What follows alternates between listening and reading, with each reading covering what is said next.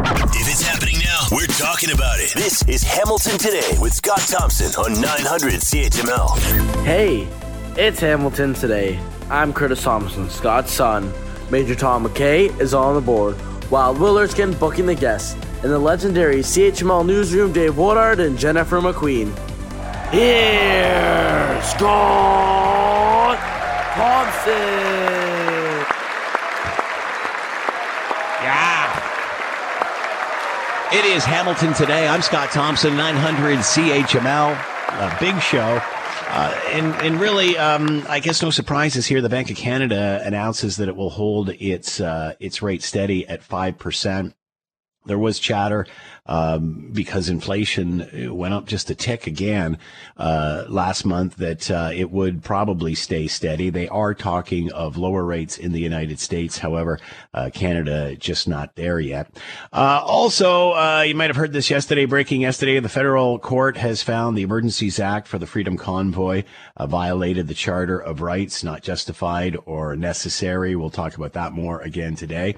And a new survey out. You know how we like the polling and, you know, the reflection and, and what it says about our fellow Canadians. 70% of Canadians do not feel that uh, health care will improve. Uh, and largely due to the population surge. Um, you know, we remember during the height of the global pandemic, we saw the failures in our much uh, beloved uh, Canadian healthcare system, not as strong as we certainly thought it was until, of course, you need it. And a lot of time and, and money was put into it post pandemic. And remember the prime minister meeting with the premiers and, and, you know, what are we going to learn from this? We're going to fix the broken link here.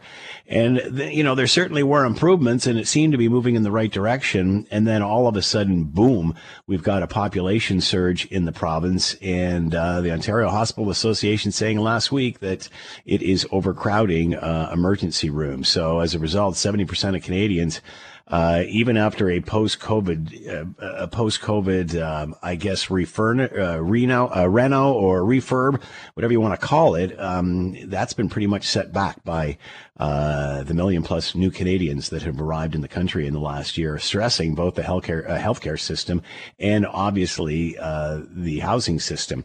What else we got? Oh, the city a city report recommends, and this is a contentious issue: who's going to run the LRT once it is done? Uh, and uh, this city report recommends that a private uh, contractor run the LRT for at least the first 10 years. That's what they've done in KW and it seems to be working for them. So there you go. Uh, that's what's going on. As we take a peek at the show and and what's coming up for us, we're going to bring in Duff Conacher. Uh, he weighs in on uh, federal court Justice Richard Mosley's ruling on the liberal, uh, liberal government's use of the Emergencies Act. Now, uh, many in the Liberal Party are pointing to the commission or the inquiry uh, from Judge Rouleau, which you know way back when, before we got to this point and um, and and said, well, geez, you know, he he said it was justified, so we're going to go with that. Well, the problem is, is that's not a court of law. It's non-binding. It's someone who was appointed by a liberal. The liberals controlled the committee. We remember that, and we also remember uh, the judge, the judge that presided over it, actually saying you know, your opinions would be changed if you had all of the information or access to all of the information. And obviously a court of law does, a federal court of law does. And they have ruled that the use of the Emergencies Act was not justified. So, um, you know, it, it's really odd that you can compare a federal court justice to um, you know, a justice who's running a commission on behalf of the government where they're not getting all the information and nothing that they say or do is even binding in a court of law. So um, you really can't compare the two. One's a courtroom, one's a committee of of people approved by the Liberal Party. So uh, we'll talk about that coming up a little later on. Also, as I mentioned, the Bank of Canada holding its uh, its rate steady at five percent, and um, really uh, the Canadian economy has shifted into a, a, state of excess supply. What does that mean? We'll talk about that coming up a little later on. Also, great Canadian rocker Robbie Robertson of the band now nominated for an Oscar uh, after he has passed, the original score category for his contributions to Killers of the Flower Moon. So we'll talk about that coming up uh, a little later on, and perhaps what Rush is up to uh, as we hear rumblings and uh, rumors there as well. All right, as well, uh, the retreat for the Liberal Party wrapping up, uh, and where do they go moving forward? We're going to bring in Tim Powers to talk about that, and we were going to bring in, or we did bring in Ian Lee, associate professor at Carleton uh, Sprott School of Business, uh, to talk about the student uh, international student visa situation, and then we got so much talking with the Emergencies Act decision, which came down yesterday. We never got to any of the student visa stuff. So uh, he does have an opinion on that, being a prof at uh, Carleton. So we're going to talk about that as well. And uh, again, we're going to have Leger in their latest polls on uh, how Canadians are feeling in regard to the healthcare system and how confident they are uh, moving forward. So uh, we'll have that discussion. Also, Phil Gurski, uh, president of Borealis Threat and Risk Consulting, former CSIS analyst, going to weigh in on the Freedom Convoy Emergencies Act decision. It was interesting. It was the Justice Minister that brought up what I had just suggested earlier that uh, Judge Rouleau and what they had uh, uh, the conclusion that he had come to is what the government is standing by, but it's not really a court of law. Uh, the other issue with government affairs minister, um, with the affair, uh, government affairs minister was that there was this cache of weapons that were found. They weren't actually at the Freedom Convoy site in Ottawa. They were fell, found at the Coutts border uh, crossing into the United States in Alberta. So a lot of different angles, a lot of different distractions here. We'll try to decode it all. Co-founder of Democracy Watch, Duff Conacher, is joining us now. A federal court justice, Richard Mosley, ruling on the liberal government's use of the Emergencies Act to uh, quell the Freedom Convoy pros, uh, protests unreasonable uh, and unjustified. Let's bring in Duff Conacher now, co-founder of Dem- uh, co-founder of Democracy Watch. Duff, thanks for the time. Hope you're well. Yes, I am. Thank you. Any Hope surprises here?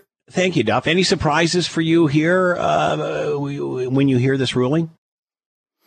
No, the um, commissioner who headed up the inquiry into the Emergencies Act reached a different conclusion. He said it was reasonable for the government to uh, call uh, invoke the Emergencies Act.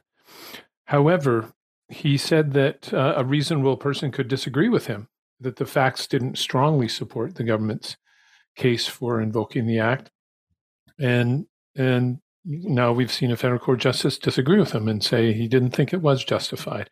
That was my position as well uh, with Democracy Watch that um, the government had not shown that there was justification that proper police enforcement could have led to uh, removal of the the trucker convoy uh, as they did at the borders.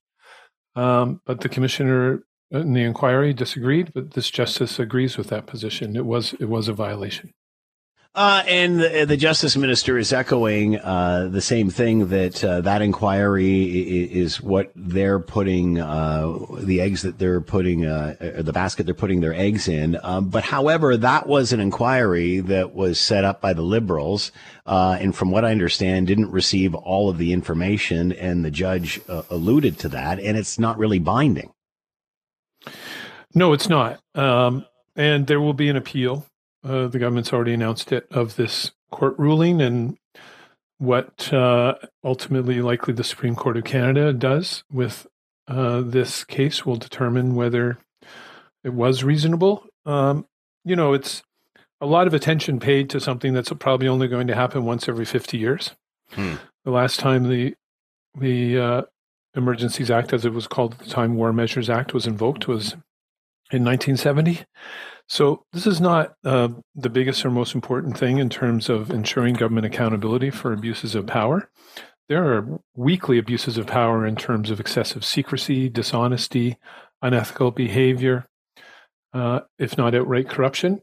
And uh, we need much more action on those uh, laws, cleaning them up and strengthening enforcement and closing loopholes and putting in place penalties that are almost non existent for serious wrongdoing. Uh, but in this case, it's going to drag on for a lot longer before we even know, uh, because I think it will go right up to the Supreme Court of Canada and they will have the final word.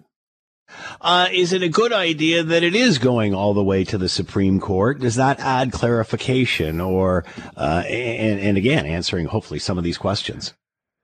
Yeah, a lot of people argue over what laws mean when they're passed or, or proposed. And uh, the argument is valid because laws are just vague words on paper. And until a court says this is what it means. In fact, until the Supreme Court says this is what it means, nobody really knows. And so you do have vague words in these conditions that say uh, if these conditions exist, the government can invoke the Emergencies Act, and it is in the public interest to have those conditions clarified for future situations. But again, we have a lot of vague ethics rules, political finance rules, lobbying rules, um, all sorts of loopholes in them as well. And we need a lot more attention paid to those loopholes where there are abuses of power weekly, because I really don't think the Emergencies Act will likely be invoked again for another 50 years. So it's a lot of paying a lot of attention, spending a lot of lawyers' time on something that is going to only be used uh, it, once in, a, in any person's lifetime, likely. Especially when it's been as contentious as it has been this time. Yes, exactly. So, you know, w- w- there are abuses of power every week. And those are the abuses we need to stop. We we don't need to spend a whole bunch of time and resources stopping an abuse of power that happens once every 50 years. Uh, so many elements, especially, to- especially when it only lasted for nine days. Like it yeah, was only invoked for nine days. There are abuses of power, excessive secrecy, dishonesty, unethical behavior, secret lobbying, secret foreign interference. All of it currently legal because of loopholes in our laws and it allows for dishonest, unethical, secretive, unrepresentative, and wasteful decision making every week by government officials. And that's where we need to pay, pay attention, uh, and everyone should be paying much more attention, as opposed to the really excessive amount of attention that this nine day in- invocation of the Emergencies Act has received. Um, eh, you know, lots of debate over this. It lasted three weeks. Many said it should have been cleaned up in the first three days and could have easily been done. But of course, uh, it ended up to be what it was. And then the debate on whether the Emergency Act should have been called uh, some three weeks later. Uh, have we learned anything from this event, uh, Duff? And, and, even, you know, could it happen again? Uh, are there are there processes or templates put in place? That will stop this from happening again? Have we learned anything there, do you think? Well, the road in front of Parliament Hill is closed now to all traffic. So, uh, pretty hard to set up a, a, blockade on that road now. Um, impossible, essentially. So, uh, but there's other there's other road there's other roads that are up against it. So, do you think that if yeah, if something like this happened are, again, that it could be removed quickly and we wouldn't have the confusion that we did last time? It wouldn't have even been set up the police forces are now monitoring these kind of plans mm. and um, are stopping people from going into downtowns if there are have have those kind of plans. Um, happened in Toronto when there was a, a, an attempt to do the same thing at Queens Park, the Ontario legislature. The police just essentially said, "No, you can't go down those streets, so you're not going to get close to the legislature," and everyone went home. Uh, it was a failure of policing. They were able to clear the borders with police using the criminal code, yeah. which is an existing law. They could have done the same. They could have prevented it from setting up and removed it, eh, but for the fact that mainly the Ottawa police chief was failing to cooperate with other levels of police.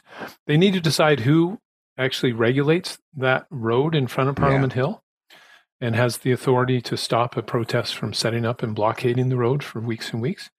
That has not been decided. It needs to be decided. But other than that, again, I don't think this situation is going to happen for another 50 years. And even then, the Emergencies Act won't be invoked because hope because police will do their job properly the next time.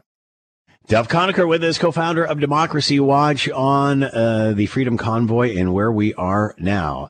The Bank of Canada held its policy interest rate steady for the fourth consecutive time uh, and said that monetary policy discussions have shifted from whether to raise borrowing costs to further uh, further to how long the bank would wait before lowering them as the Canadian economy has shifted into a state of excess supply. Let's bring in Colin Mang, assistant professor economics, McMaster University, and here now. Colin, thanks for the time. Hope you're well. Yeah, thanks for having me, Scott. So surprised that this rate was being held steady. Um, I'm thinking not because we did see a slight creep in in inflation last month. Yeah, so I'm not surprised at all. As uh, Tiff Macklem mentioned earlier today, monetary policy is working. Uh, inflation has come down quite a bit since the first half of last year. Now, it is actually important to understand how the inflation rate's calculated. It's calculated on a year over year basis. So, uh, when you saw the rate go up to 3.4% in December, that was relative to December 2022. Mm-hmm. But what a lot of people don't realize is that December 2022 actually saw a slight dip in prices.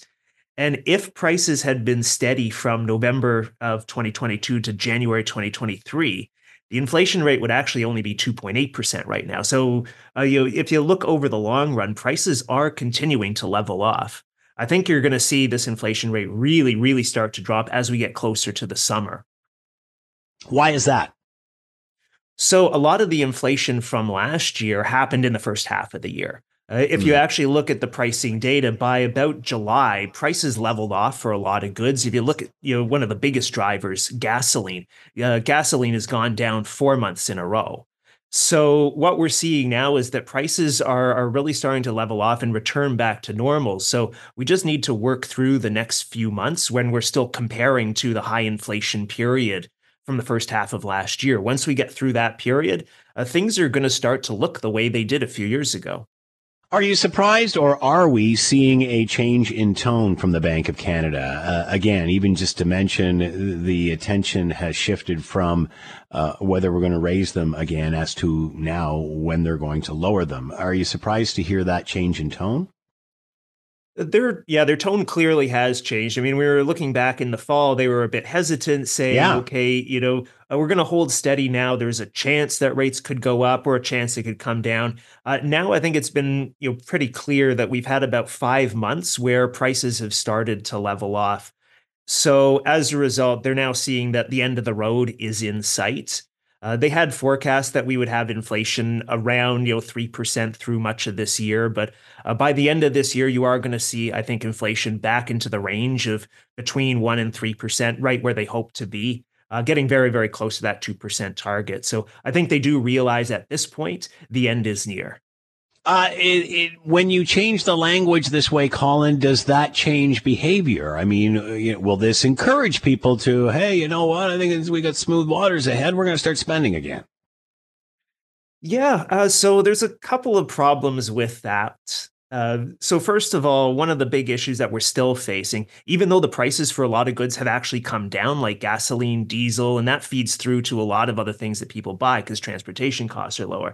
But the two things that are still getting more expensive are groceries, which are up a little bit, and housing, which is a big one. And it's still going to be housing over this coming year that I think is going to be the big story because there's about 3 million households, 3 million families out there who still have to renew their mortgage now that rates are higher. Hopefully, the Bank of Canada does start to cut their rates by the spring, and that'll take a little bit of the pressure off these families who are coming up for renewal. But uh, you are still going to see a large number of families out there who have to renew at higher rates, and that's going to put a squeeze on their budgets. So I don't think you're going to see all of a sudden people going out there and spending huge. I think a lot of families are going to be watching very, very carefully and waiting for their mortgage renewals to come up. And hopefully the rates do come down a little bit more to help them out. Are we still uh, really focused on that 2% sweet spot? Uh, you said anywhere between 1 and 3 for inflation. Um, you know, 2.7, 2.9, too high? Yeah, I, in my opinion, I think that's still going to be a little bit too high. So their technical policy is average of 2% and keeping it within the 1 to 3% range. But when you think about the bank's credibility, they're going to need to get as close as possible to 2% before they start really cutting rates because they're going to want, you know, if you get to say 2.7 or 2.9 and call it a day, people aren't going to really believe that they are committed to this average of 2%. I think they're going to have to get really, really close to 2%. And then once they get there, uh, then we can start having rates move much, much lower. And then they can manage it sort of within that 2% range. Is that set in stone, Colin? Uh, does that change with time? Can it change with time? Should it? Oh, that's a really good question. So every five years, they negotiate with the federal government what the Bank of Canada's policy is going to be. So this has been the policy since uh, oh way back. They they made the decision back in 1991, 1992 that mm. it hmm. would be this two percent and that would be the average, and it would be somewhere between one and three percent. And they've just continued to renew that over time through uh, all the governments that we've had: Jean Chrétien, Paul Martin, Stephen Harper, now Justin Trudeau. Uh, they've made that commitment uh, to have it in that range. Now, it could change the next time that comes up for renewal. That would be something that they would negotiate with uh, whoever happens to be prime minister and finance minister at the time. How uh, how much does wage growth factor into all of this? It's about uh, four to five percent right now. Uh, how does that factor in with the discussion on inflation? Yeah, that's a good question. So, as wages continue to go up, that does put a little bit of inflationary pressure in there. But the thing is, right now, wages are kind of just catching up. You know, we've seen inflation right. of seven, eight percent over the past couple of years, but wage growth has been much slower, between three and five percent. So uh, families are still just catching up to the purchasing power that they had before. I think it's still going to be possible to see wage growth continue for a little while without putting too much pressure on inflation because people are just catching up to what they used to have. Uh, the U.S. was talking this way just prior to Christmas when the Bank of Canada was still playing the cards uh, pretty close to the chest. They were talking in the U.S. about three possible decreases uh, this year, 2024 now. Uh, do you see that happening or maybe one, two? I, I definitely see there's going to be a, at least one a really good chance of two, maybe even three. Uh, in the United States, they're in a slightly different situation than we are. Uh, one of the big differences between us and them is that down there you can get a mortgage for you know 20 or 30 years and you lock yeah. in your interest rate so uh, families down there don't have the same problem that they're coming up for renewals and that's going to put a squeeze on their budget uh, inflation in the united states has come down uh, quite a bit they're at the same level that we are right now 3.4% uh, but given the way things are going in the United States, I think they will see two uh, good chance of three cuts. And uh, up here in Canada, the Bank of Canada will be watching that really, really closely. Uh, because we trade so much with the United States, we don't want our interest rates, our monetary policy to be too out of line with theirs. So we- uh, if they make three cuts, I think there's a really good chance we'll have at least two cuts up here, maybe three as well. Uh, we only we got seconds left, Colin. But you you brought up the mortgages in the U.S. and how they have a longer duration than ours. Is that something Canada should pick up on? Should we learn from that? Well, the plus side of it is that if you can get a mortgage at low rates, you lock in at low rates, you know, for a very, very long time. The yeah. downside of it is, and you know, American families are seeing that right now, is that with very, very high rates, if you have to go out and buy a house, you're locking in at very high rates for a right. long time. Uh, so, you know, there's pluses and minuses to the system. The good thing about our system is if you are buying a house right now at higher rates, three, four years from now, when you're going to renew, rates are going to be much, much lower and your payments will actually go down. So, uh, pluses and minuses to each, each method. Colin Mang with us, Assistant Professor Economics, McMaster University, talking about the Bank of Canada rate. Colin, thanks for the time and insight. Much appreciated. Be well. Yeah. Thanks for having me, Scott late great Canadian rocker Robbie Robertson of the band, now nominated for an Oscar in the original score category for his contributions to Killers of the Flower Moon. Uh, the posthumous honor, honor for Robertson, first after decades of composing music for uh, film. To talk more about all of this, Eric Alper with us, publicist and music commentator. Here now. Eric, thanks for the time. Hope you're well. I am good. How are you? I'm doing very well, thank you so much. Good. So uh, he's uh, Robbie Robertson actually did quite a bit of movie music. Uh, accurate?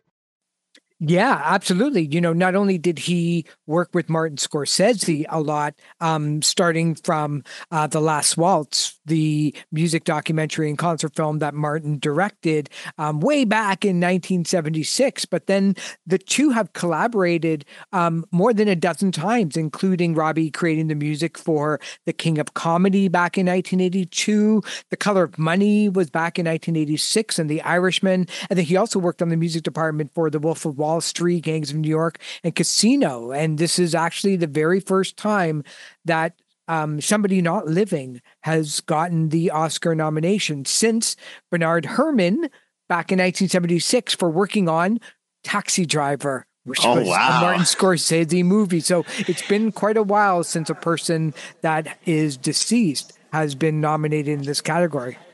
Talk about the relationship between Robbie Robertson and Martin Scorsese. And, and obviously, this goes back to the band days. Yeah, it goes back to the band. The last and, waltz, yeah. Usually, yeah, it it it kind of started off, I'm sure, with a lot of drugs and drinking, like a lot of relationships and music and film started in the 1970s. But you know, anybody that's a fan of the band knows it's that one thing that they did really, really well was tell stories and especially using Robbie Robertson's lyrics as the kicking point. I mean, this was a band that essentially sold American music back to America, and mm. it hmm. took four out of the five guys in the band being Canadian in order to do that. He told so many vivid um, moments about American history and kind of you know fictional tales about what it was like to be American, especially in in the in the down south and deep South America. That it was kind of you know natural to hook up with somebody like Martin who spent his entire life telling stories, but on a more visual aspect of it. So I think they both had that kind of language together where if Martin says to Robbie, can you make this more orange? Robbie would understand what that means, and there might be not a lot of people that would. Uh, what would be different or the attraction for Robbie Robertson to be be doing movie scores? What what is the creative process for this that that uh, attracts an artist?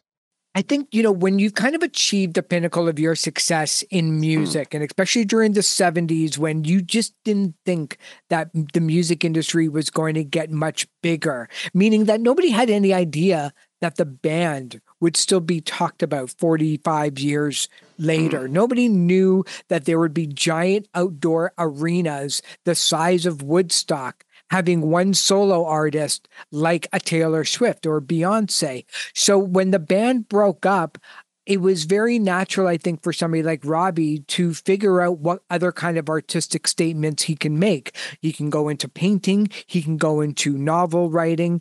Um, but one of the the the kind of no brainers was to connect with Martin Scorsese and create music um, in a in a world of film that was still considered sexy and mysterious and excitement. You know, this is way before obviously social media, where, you know, Robert De Niro and um, Al Pacino and Ann-Margret and Diane Keaton and Meryl Streep were some of the the the most coolest people on the planet because you only saw them in a darkened room up there on the screen. Hmm. So there was something still Hollywood like that must have rubbed off on Martin on uh, on Robbie's psyche.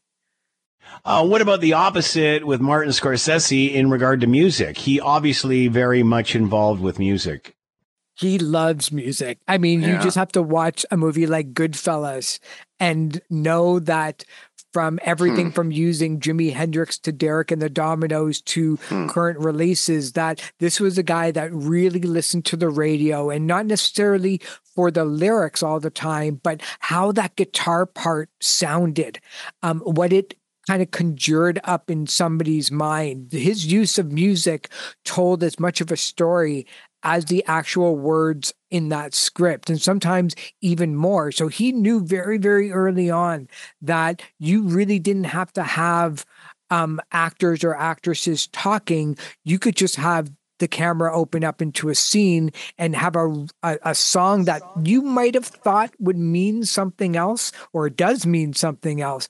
And then all of a sudden you've got a completely different vibe in your mind about what that song means, especially, you know, in Goodfellas using the piano coda of Derek and the Dominos Layla, mm. where it's wordless, but it's still kind of fit that moment where all those bodies started to become unburied per se without giving up too much of the film um, Miami Vice and In the Air Tonight. Miami there Vice, you go. Yeah. That's used oh, a lot. Still. Yeah. Yeah. Eric Alper, music publicist and commentator, talking about Robbie Robertson, now nominated in the uh, for an Oscar in the original score category for Killers of the Flower Moon. As always, Eric, lots of fun. Thanks for the time. Be well. Thank you so much for having me. We'll talk soon. If Scott Thompson isn't satisfied with an answer, he'll delve into the issue until he is. You're listening to Hamilton Today with Scott Thompson on Hamilton's News Today's Talk 900 CHML. Lots to talk to Tim Powers about, Chairman Summa Strategies, Managing Director of Abacus Data. He is here now. Tim, thank you for the time. I hope you're doing well. Oh, Scott, I'm always doing well when I'm talking to you, buddy. all right, before we get into the Emergencies Act and, and the yeah. fallout of all of that, what about the cabinet retreat? What are the priorities here? Because all of all because obviously there's so much other stuff going on that the cabinet retreat has kind of been uh, taken off the front page per se. Uh, what is going on there? What are their priorities? What are they talking about? Well, the best line I heard on the cabinet retreat was there hasn't been a full surrender yet. So maybe there are some that are feeling that that should happen. And that wasn't from Pierre Poilievre. So what, is, uh, other than there not being a surrender, what is happening at the cabinet retreat? Well, they are talking about what's happening south of the border, uh, not specifically the New Hampshire primary of yesterday, though I'm sure that's a, gotten some wind, uh, but more what Canada may look like if they find we find ourselves back with a with a Trump presidency, and you'll know Scott that in some uh, quarters uh, the the Trudeau government views that as a, as an opportunity to position themselves domestically. They're talking about immigration. You'll probably talk on Monday a little bit about the quick announcement that was made there. They're actually done the cabinet retreat. They're on their way back to Ottawa, I believe, yeah. now for a caucus retreat. Uh, they were talking about housing uh, and affordability, but but as you say, um, the uh, the court decision yesterday, uh, interest rates today. You know, there have been a lot of things that have been popping out uh, that uh, that have taken away from maybe what they were hoping would shape the news agenda. Um, you know, we I, I read uh, the information in regard to planning for a Donald Trump uh, presidency yeah. if that does happen. Uh, is this about um, preparing Canada for a Donald Trump presidency, or how does Justin Trudeau best use Donald Trump to his advantage over Pierre Poilievre? Now, you know what? Some might say that was cynical, Scott, but I'm with you. Uh, like honestly, all this all this crap about Donald Trump, it's like my goodness, we're in Canada. We are, uh, but I think you know again the, the way the liberals will score themselves. How about defining it this way? Is that uh, Trudeau uh, is the one G7 leader, I believe, now the longest-serving G7 leader. He has some experience with Trump. They were able to get some things out of Trump, i.e., the uh, the U.S. Canada-U.S. free trade agreement uh, in in the day. Uh, you'll remember all of that. But yeah, it's the political opportunity, and you saw that last week. You see it in almost every major liberal presser these days when they offer a comparison to Poilievre. They invoke. Yeah. If they don't yeah. invoke Trump's name, they invoke, you know, MAGA or conservatives in Canada like those in the South. So, yeah, yeah, but but I think Canadians see that as a little bit too predictable, but that doesn't mean they won't keep using it. Good point. Uh, all right. Uh, the fallout from the Emergencies Act decision, obviously, uh, federal court justice Mosley announced that uh, it was not justified, unreasonable. It was, I believe, the word he used, and uh, certainly violated the charter. Fallout from that, uh, where does that go? You know, that's really interesting, right? I, am I'm, I'm here in Ottawa. You and I talked, uh, so we really began our relationship uh, was during the whole COVID times, and then of course during during the, uh, the the occupation freedom convoy and all of that, whatever way you want to describe it. You know what? It's been really strangely nothing here in Ottawa. I mean, among the people that I talk to, I think most people have moved past it. Though, what does it mean in the bigger political debate? Well the liberals know it's a problem for them because it plays into the hands of uh, of, of Poilievre and others who said that they yeah were over you know they they were overusing their powers even though they have a royal commission that said differently and it was used appropriately. Uh, and that Justin Trudeau was limiting the uh, the freedoms of Canadians. And you know a rallying cry of Poilievre has been freedom Though one thing noticeable yesterday was Poilievre offered a response to it, but didn't do a victory lap because I think he still knows there's some sensitivity around the way he behaved before he was leader of the opposition with this. Uh, and there were polls at the time, as as your listeners know, that showed Canadians were pretty strongly on side with the government being forceful in the latter days of the Freedom Convoy. Nonetheless, uh, it is still something I suspect the Trudeau government wished didn't go the way it did. Um, we're hearing more and more, um, not only just from the polls and the in the popularity of the prime minister uh, going south, but uh, another liberal MP. This one speaks up, says there should be a leadership I know this race. one, Ken McDonald. He's from my part of the world. I've Yeah. known Ken for years, and he's uh, listen. So uh, there's a whole subcontext to this and some of what's going on in my province, which I won't bore your listeners about. However, uh, the rest of the country doesn't know that. Uh, now, Hamilton does. You're in on the inside secret. So when you see the headline of uh, Ken McDonald, the Liberal MP from Avalon, uh, saying there should be a leadership review, that doesn't help the federal Liberals uh, nationally uh, because, again, it gets at uh, the competency of the the government. They're being questioned by one of their own. It brings back the question: Will he stay? Will he go? It just makes the Liberals look disorganized. I mean, this is not going to happen. Ken is asking for a leadership review. That you know he thinks the party should have a vote on all of this. That that, that won't happen. Doesn't mean Ken won't ask because he styled himself as a bit of a maverick, uh, and that plays well uh, in the riding which he's from and among my people in Newfoundland and Labrador. Uh, if he was going to go, wouldn't he have gone already? Like when, if if the perfect time to go isn't now, when is the perfect time to go? After his party's done too? Well, look, I don't want to overplay the 40th anniversary of the Walk in the Snow, which comes up this February 29th.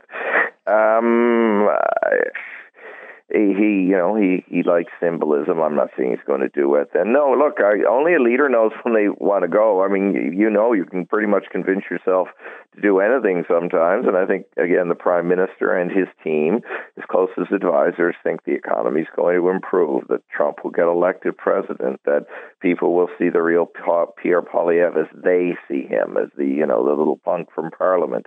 Um, that's a lot of ifs, ands, and buts and wishes, and maybe they still believe all that will happen, and he's not ready to say goodbye, even though uh, the polls are pretty definitive, and there's only ever been one kind of comeback with a party down 15 points in the polls this uh, this time out from re-election. That was Brian Mulroney, but he was only two years into his mandate and run a very ran a very specific election campaign on free trade. Tim Powers with us, Chairman Summa Strategies, Managing Director Abacus Data on the world of politics from a Canadian perspective. Tim, as always, thanks for the time. Be well.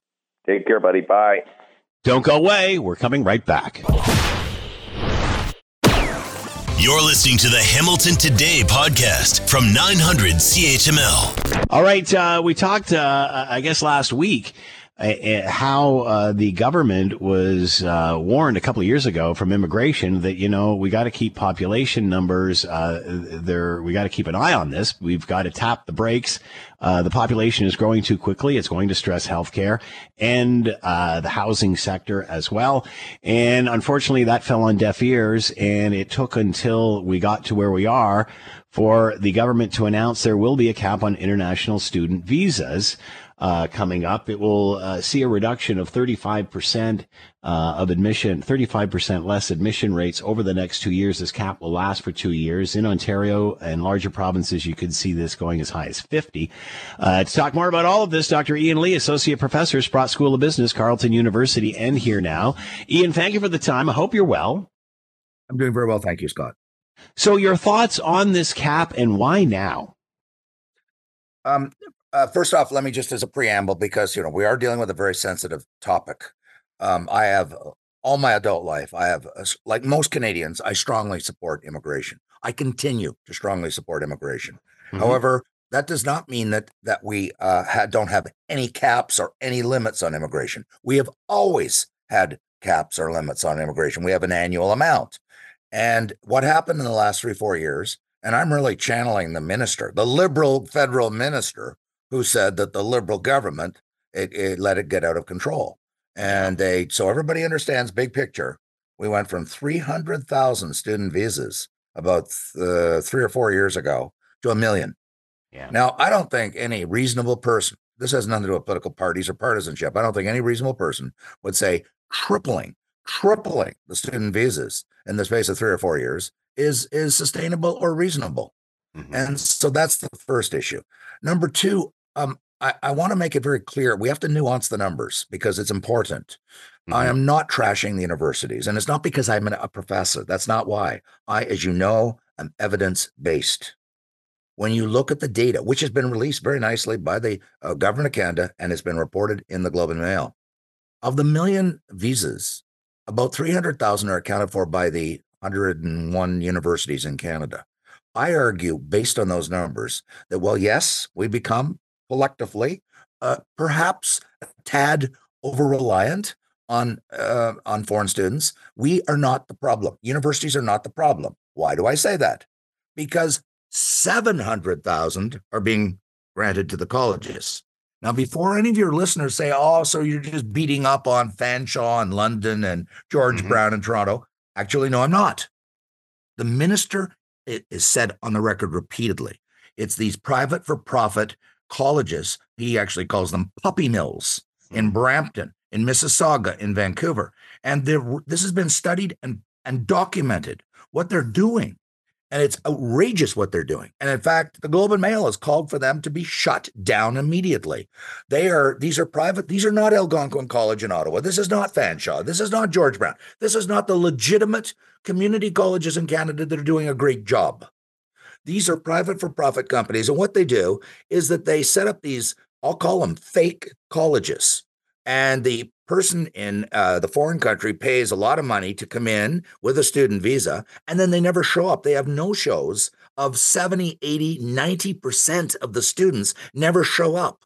Clearly, they're being told, you don't have to show up. Don't worry. The whole thing's a bit of a scam. This gets you into Canada and you can disappear into the general population. Yeah, it becomes so a path to citizenship. There's gaming this, they're gaming our system.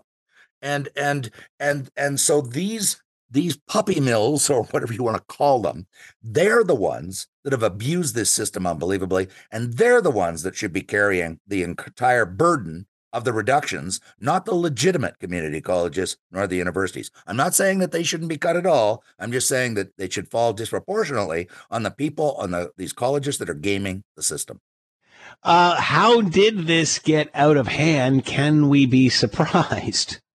Um, you know, there was a huge opportunity to make money. I mean, that's you know, let's be yeah. blunt. That, that that's part of it.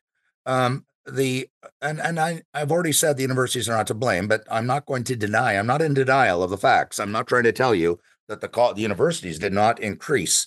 Um, and and to be fair, I want to be fair, my university, because I've got the data, okay, we have a much lower percentage than most Canadian universities of foreign students. We're about 14%. There's some universities that are 40, 50%.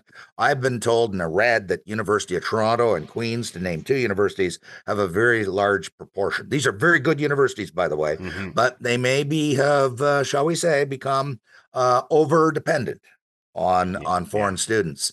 And um, so I'm not trying to say that we are completely um, innocent. I'm not saying that there shouldn't be changes um, to the uh, to the student visas. Yes, they've been overextended. They've been abused. They're too high. The minister's cutting them back. I applaud the Liberal government for cutting them back. Probably should be cut back more than 35%. But it also raises the problem of the universities because the universities need that money. And that's yeah. why they're doing it. They're not doing this out of altruism. Remember, all the universities in Canada are public, meaning they're not owned by a private company.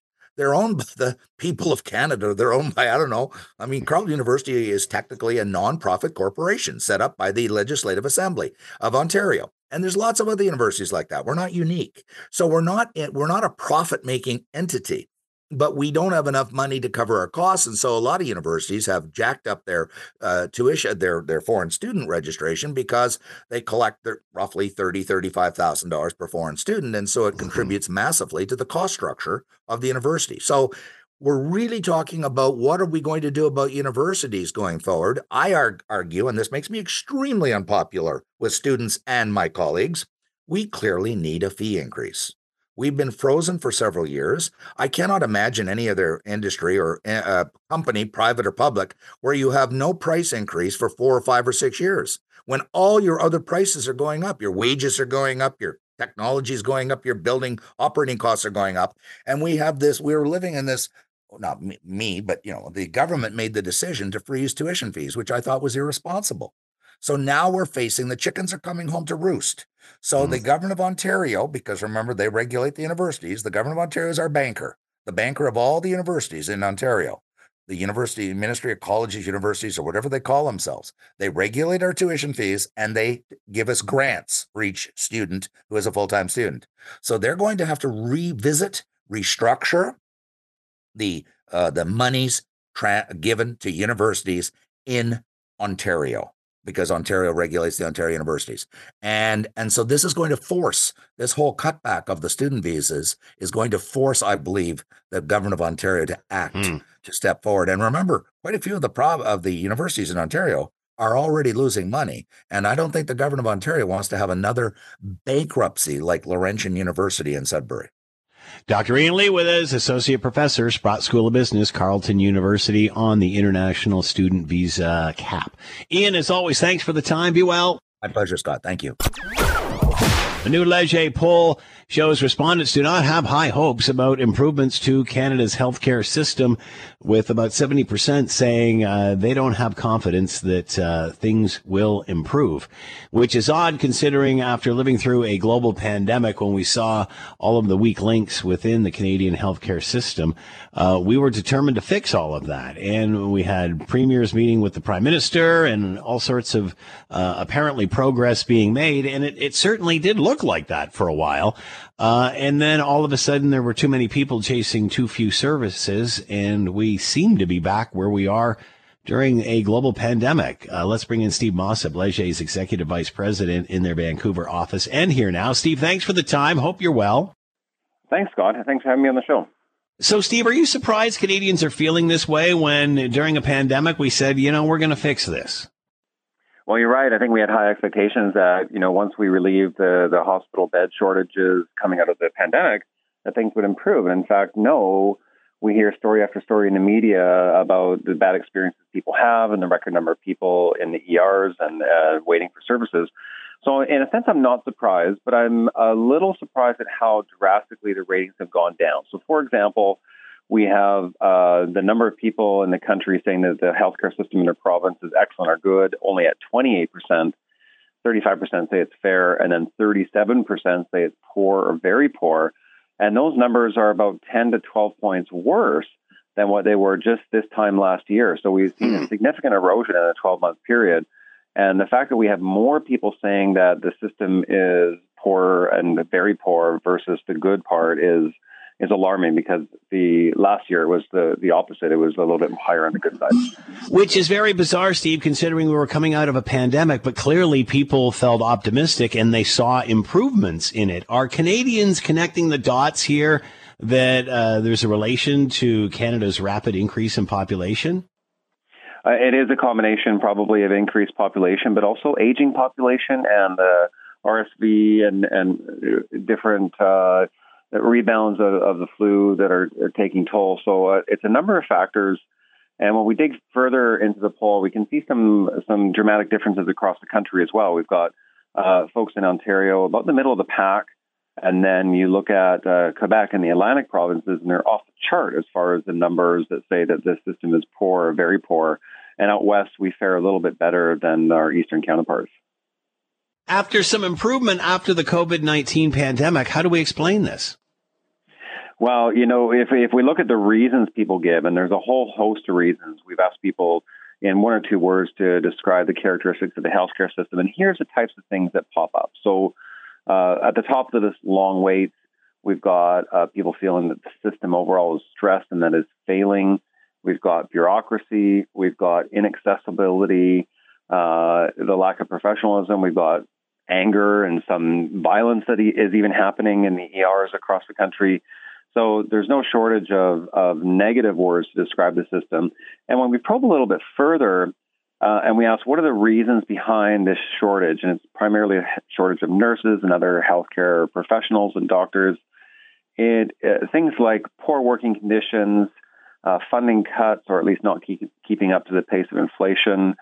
Um, the fact that the pandemic inspired some retirements and also people leaving the profession. We've got low pay, bureaucracy, unions, new staff challenges. All, all of that combines to the state that we're in now.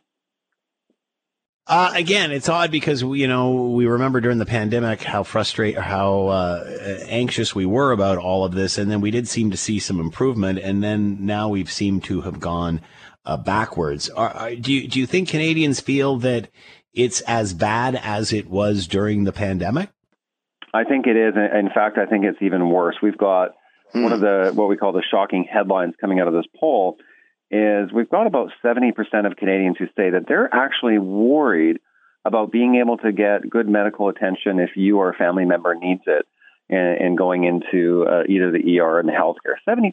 I mean, that's not a small number uh, across the country and a, a few differences by provinces. I said worse in Quebec and Atlantic provinces, but that's a massive number. Imagine that you're worried to pick up the phone and call 911 because you're you're not sure you're going to get uh, the quality medical attention you need. How would that compare, Steve, to past years when, because we always, you know, looked at our healthcare system like it was flawless, it was the best in the world until the pandemic hit. What was it like pre-pandemic? We we did. We we had a sense of pride in Canada about our system, and we always felt that yeah. things were better, especially in comparison to the U.S. And I, and I think I was on your show, might have been a year ago or a year and a few months ago, where we talked about a comparison between the Canadian yeah. medical system and the and the American, and found that wow, not only are Americans way happier, both you know when they rate the system that they're in, and then the experiences of things like delays or, or problems accessing the system. It was really quite dramatic the differences that, uh, in a negative way, that Canadians felt compared to Americans. At that point, I think all of us, at least here at Leger, realized that wow, this sacred cow of what we thought was the source and pride of of mm. being Canadian, in essence, of what's being Canadian is being eroded rapidly and we don't we can no longer look to our southern neighbors and and brag about the differences.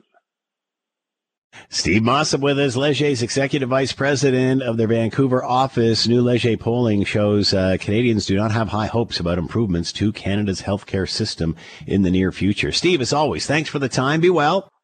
Thank you. Take care.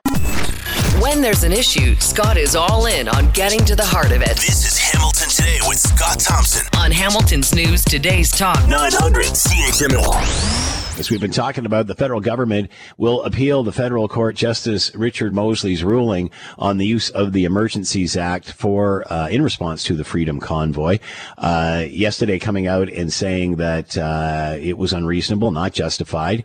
And Christine Van Geyn has written in uh, the National Post that this will be a uphill climb for this appeal uh, with the Trudeau government. Christine Van Geyn is litigation director with the Canadian Constitution Foundation, co-author of the book Pandemic Panic: How Canadian Government Responses to COVID-19 Changed Civil, Liber- uh, Civil Liberties Forever. Christine, thanks for the time. Hope you're well. I'm great. Thanks for having me on. So, why do you think, Christine, this is going to be a long path to this appeal? Well, these reasons are extensive. They're 190 pages. They're incredibly well reasoned, with Justice Mosley going through the arguments made by each each party, and ultimately reaching the conclusion, justified, I think, that the use of the Emergencies Act was unjustified because the threshold, the legal threshold to invoke, was not met. There was no national emergency, and there was no threat to the security of Canada as that term is defined in the statute. And then he went on to find that the regulations enacted under the uh, Emergencies Act, that was a prohibition on uh, attending a gathering that could lead to a breach of the peace, essentially a prohibition on, on protesting, and a uh, regulations that allowed for the freezing of bank accounts. He found that those regulations violated the charter right to freedom of expression and the right to be free from an unreasonable search and seizure, which was the, the account freezing. Uh, will this appeal provide any more clarity to this issue? Will it shed light on anything? Will we learn anything more? No, I think we've learned we've learned what we needed to, to learn. This has been canvassed very, very thoroughly. It was canvassed by the Public Order Emergency Commission, which, although it, it concluded that the threshold to invoke the act was met, uh, it, it included incredibly detailed testimony. I disagree with the result of the Public Order Emergency Commission, but even the commissioner, mm-hmm. Commissioner Rouleau, said in his in his um, in his report that a reasonable decision maker could reach a different conclusion than he did.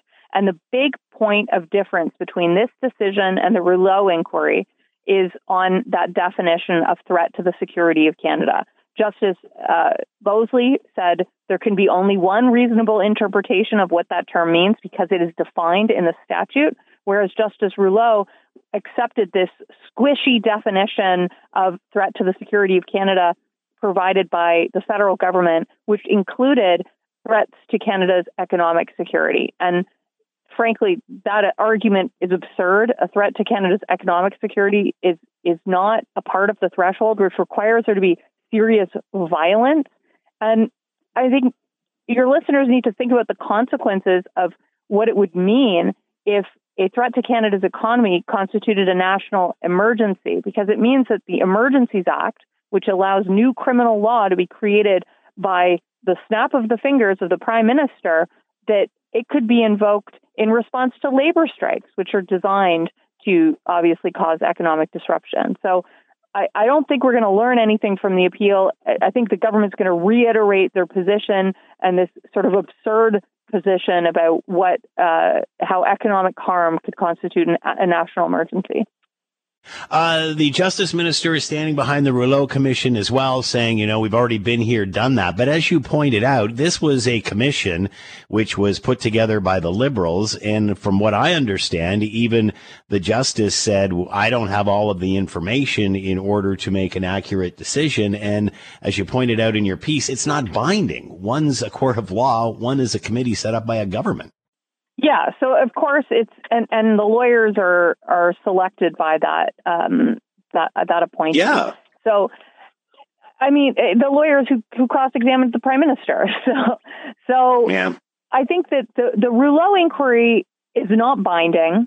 It is a useful exercise. It's a, a useful political exercise, and it it definitely gave a unprecedented level of transparency. We saw the sitting prime minister be cross-examined. We at the Canadian Constitution Foundation, our lawyer cross-examined him.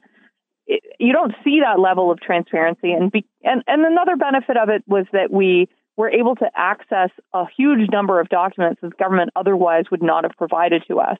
But in the end, I think Commissioner Rouleau got the got the result wrong. He accepted some arguments by the government that I don't think he should have. Uh, and I think that it, it in the end, it doesn't really matter because it's not binding. It's not a statement of the law. Whereas Justice Mosley of the federal court, his decision is a binding statement of the law. How do you think this is resonating with Canadians, Christine? Because many will look at this after the three week period. It was out of hand and something needed to be done. We had to get them out of there. And do you think Canadians are looking more at how they fix this than opposed to the three weeks of how it got to where it was uh, since the beginning of all of this? I, I actually think with the the passage of time, kind of passions have cooled, and we've moved away from the the mentality that I think a lot of Canadians unfortunately had during the pandemic, which was this kind of crack down at any cost. We must achieve our goals at any cost, no matter what the consequences to our civil liberties. And with the passage of time, those passions have, have faded. Our, our mm. heads have cooled off. And I think a lot of Canadians, I've, I mean, there's been tremendous feedback that we've been receiving uh, from lawyers and from members of the public congratulating us on this tremendous victory. Um, so I, I think that people now kind of see the Emergencies Act invocation for the abuse that it was. Do you think this, how long do you think this is going to take to come to an end? When will we put this to bed?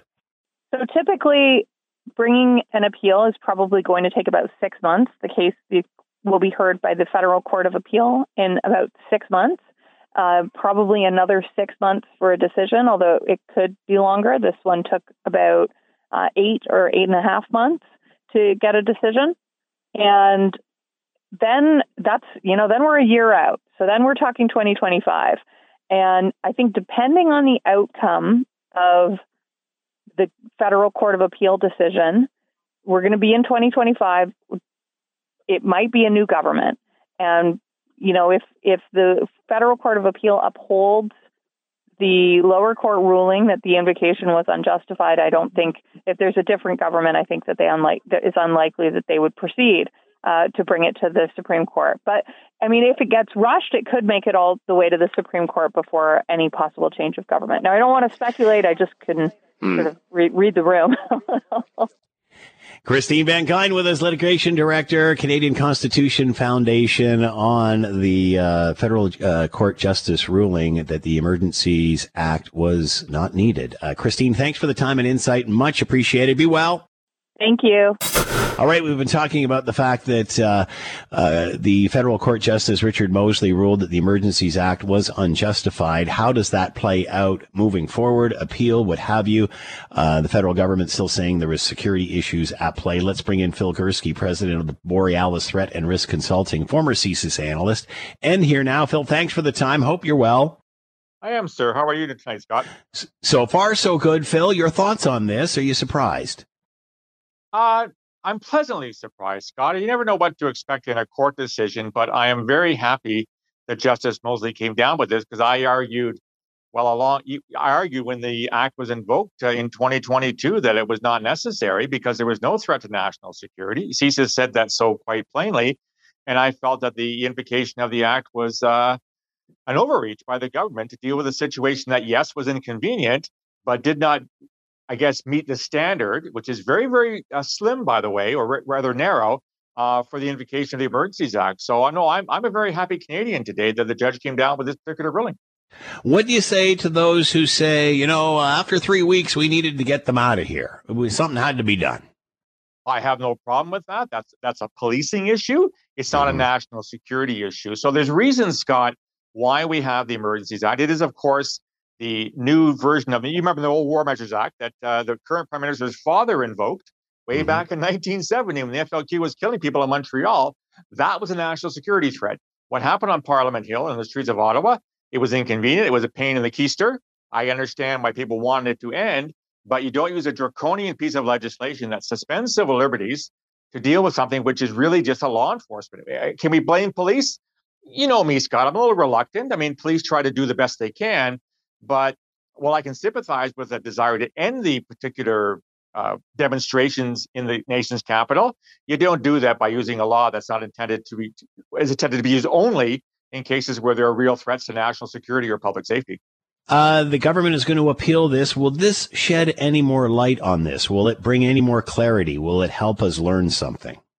Oh God, who knows? I mean, uh, you know, Scott, the, the, reasons why the government can use this piece of legislation is that if there's a threat to national security as defined by CSIS, and CSIS said publicly, we investigated these wankers. Yeah, they were a pain, but they didn't constitute that that alleged national security threat. I don't know. Are we, are we going to get ministers weighing in? Are we going to get Ottawa citizens weighing in because they felt it was a national security threat? I mean, that's why CSIS exists, right? It's, that's the organization that we pay to investigate these things, not the average person, not the average minister. So we might get some cabinet memos or some emails. I don't know. But at the end of the day, uh, the people who are paid to to protect us from national security threats weighed in quite heavily at, at the at the outset, and I can't see anything that will be produced to change my mind on this issue. A couple of different government reactions. Government Affairs Minister LeBlanc said he was concerned about the cache of weapons that were found. And as I'm doing some research, I'm thinking cache of weapons. No, that was in Alberta at the Coutts U.S. border. So how do you link that to the Freedom Convoy when they're half a country apart? 100% Scott. If there was in fact a cache of, of weapons that was found in Coutts, Alberta, that is a, an issue for you know, um, K division of the RCMP, which is responsible for the province of Alberta to deal with. You don't invoke a, a, measure that goes nationwide to deal with a local situation. So I think they're they're comparing apples and oranges here, and I think they're struggling to find justification because, frankly, I would be embarrassed if I was the government to have a judge say, "Oh, by the way, guys, you invoked a law that you didn't have the right to do." So I think they're grasping at straws here and trying to, you know, re-justify to Canadians to as to the move they took back in, in February of 2022.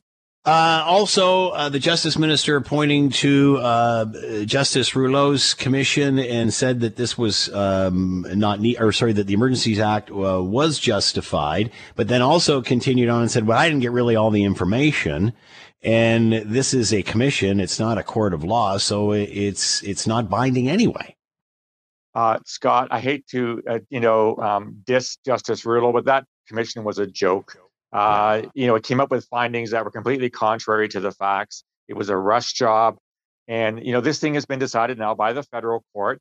I, I don't know. I don't know how you feel about commissions and inquiries, Scott. I think we have them as a bit of a habit here in Canada, like three a week, I think is the current running. Uh, I have no respect for that particular commission because they didn't ask the right questions. They didn't ask the right witnesses. Uh, and as a consequence, the report that was produced was a whitewash of what happened and it absolves the Trudeau government. And I don't think that's fair. Justice Mosley took a lot longer to go through the, all the information. I think it was eight months in, in the in the in the uh, in his perusal. So I would put a lot more faith in what Judge Mosley said than what Justice Rouleau said in his findings. Um, did we learn anything from this process from an intelligence standpoint? Did we learn anything about this process from a security standpoint and, and preventing it from happening again? Let's start with intelligence. Uh, have have we have we cleared up the issues that have you know you know in, in the passing the buck and the misinformation and where it's going? Uh, are you confident that this uh, that we've cleaned this up? A year later, Scott, we had a government say they didn't bother reading intelligence from CSIS on Chinese interference in our, in our elections, which you and I have talked about ad nauseum. So, am I confident that the intelligence issues have been uh, cleared up? No, I'm not. We still have a government that doesn't understand intelligence. There's no intelligence here in culture here in Canada. So, I don't think that has been been resolved. CSIS did his job. It is due diligence, and it, it was very similar to investigations I was involved in in counterterrorism. You look at who's who in the zoo. You determine if there's a threat. If there is, you work on it. If not, you move on they told the government quite plainly there's no threat here. So CSIS did his job. What about from a security standpoint? Because everybody was arguing, you know, how did uh, how did this get? Uh, uh, how was this enabled to last yeah. for such a period of time? It sort of went from the prime minister to the mayor, and then from the mayor to the police chief, and then by you know before you know it, it it's three weeks later. From a security standpoint, and we understand that there was like four different security, whether police services in that area. Have there been any court? Has there been any coordination at all? Of any of these uh, services working together if, in fact, this does happen again. My understanding is that the same situation happened. If you remember back in 2014, Scott, when uh, Nathan Cirillo was killed by a cowardly yep. ISIS wannabe at the yep. National Cenotaph in downtown Ottawa, and then then the terrorists rushed Parliament Hill. Same problem there: jurisdictional overlap. Not sure who's in charge.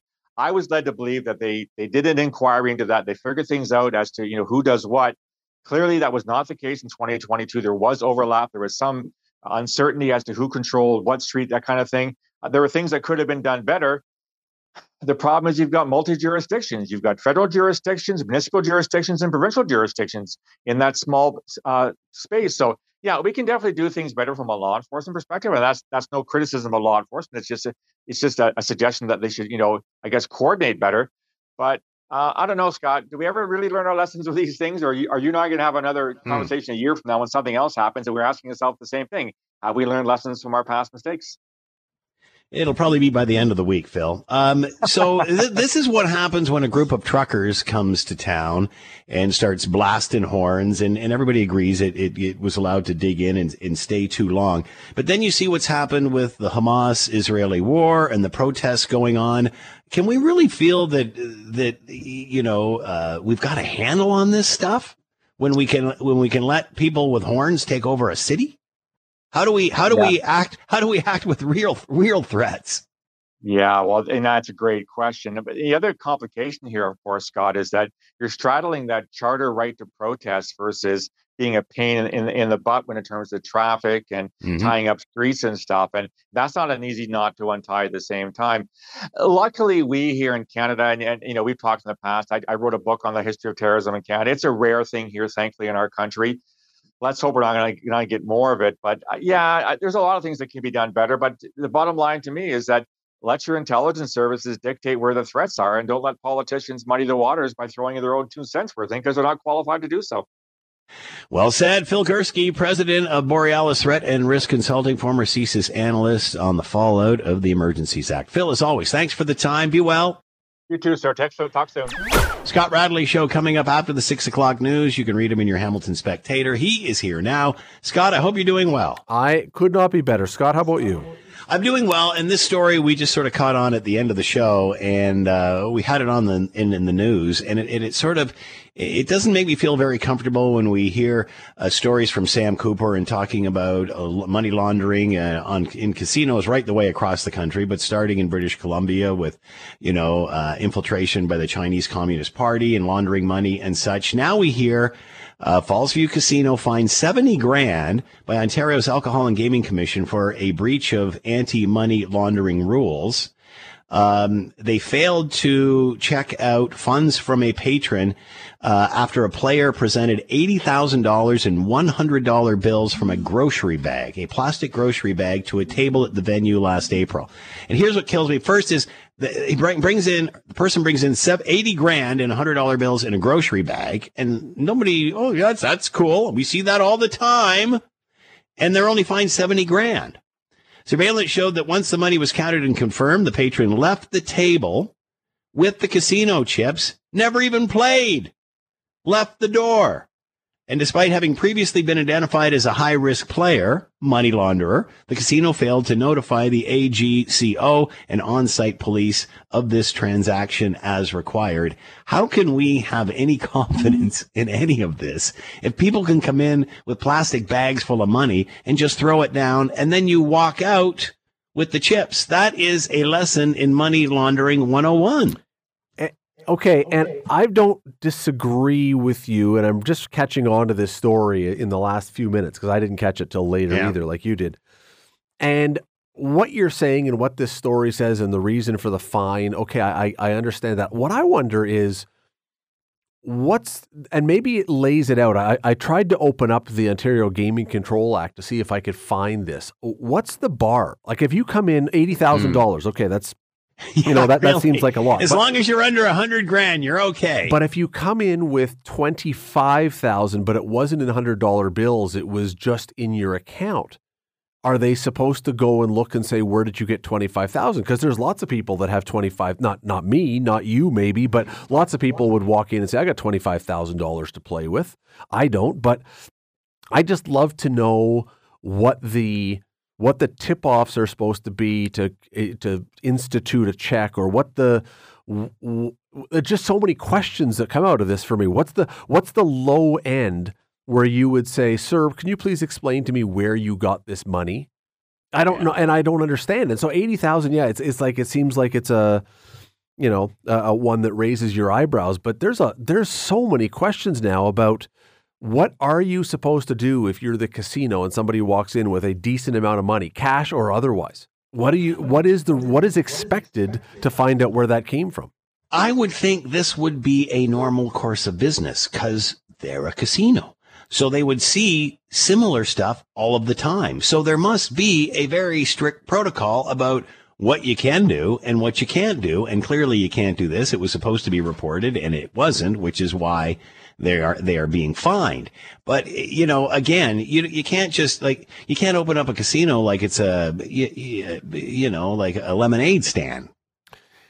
Uh, well, no, clearly, you know, the casino rules are very strict. And again, even as we're talking here, I'm trying to find out where this would even fall. There's 48 different rules, or, or not even rules, things within the Gaming Act and everything from you know registration of gaming assistants to money and lottery schemes to whatever. I, I you know what I'm going to have to read through this because to me it's not the question so much of is eighty thousand dollars in hundred dollar bills in a grocery bag suspicious.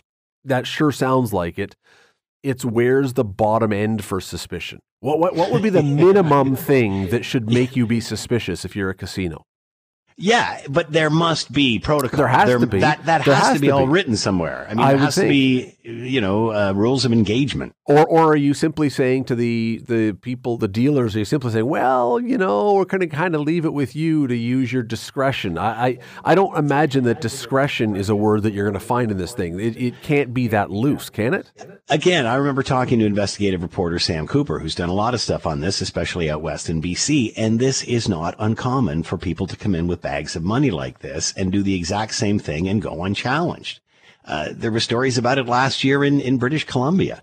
So again, it seems that for something like this, something that takes so long to to incorporate and to bring in. I mean, look at gambling, uh, sports gambling and such.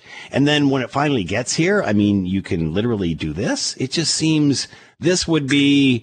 You know, it's like somebody walking into a store with a gun. Automatically, somebody would go, "Hey, you know what? That's trouble. We should call the police." I'd love to know now. And again, you, you, I mean, I I'm going to be completely honest. I, I don't know. I didn't know a lot about this story before we started talking about it, so I don't know the rules.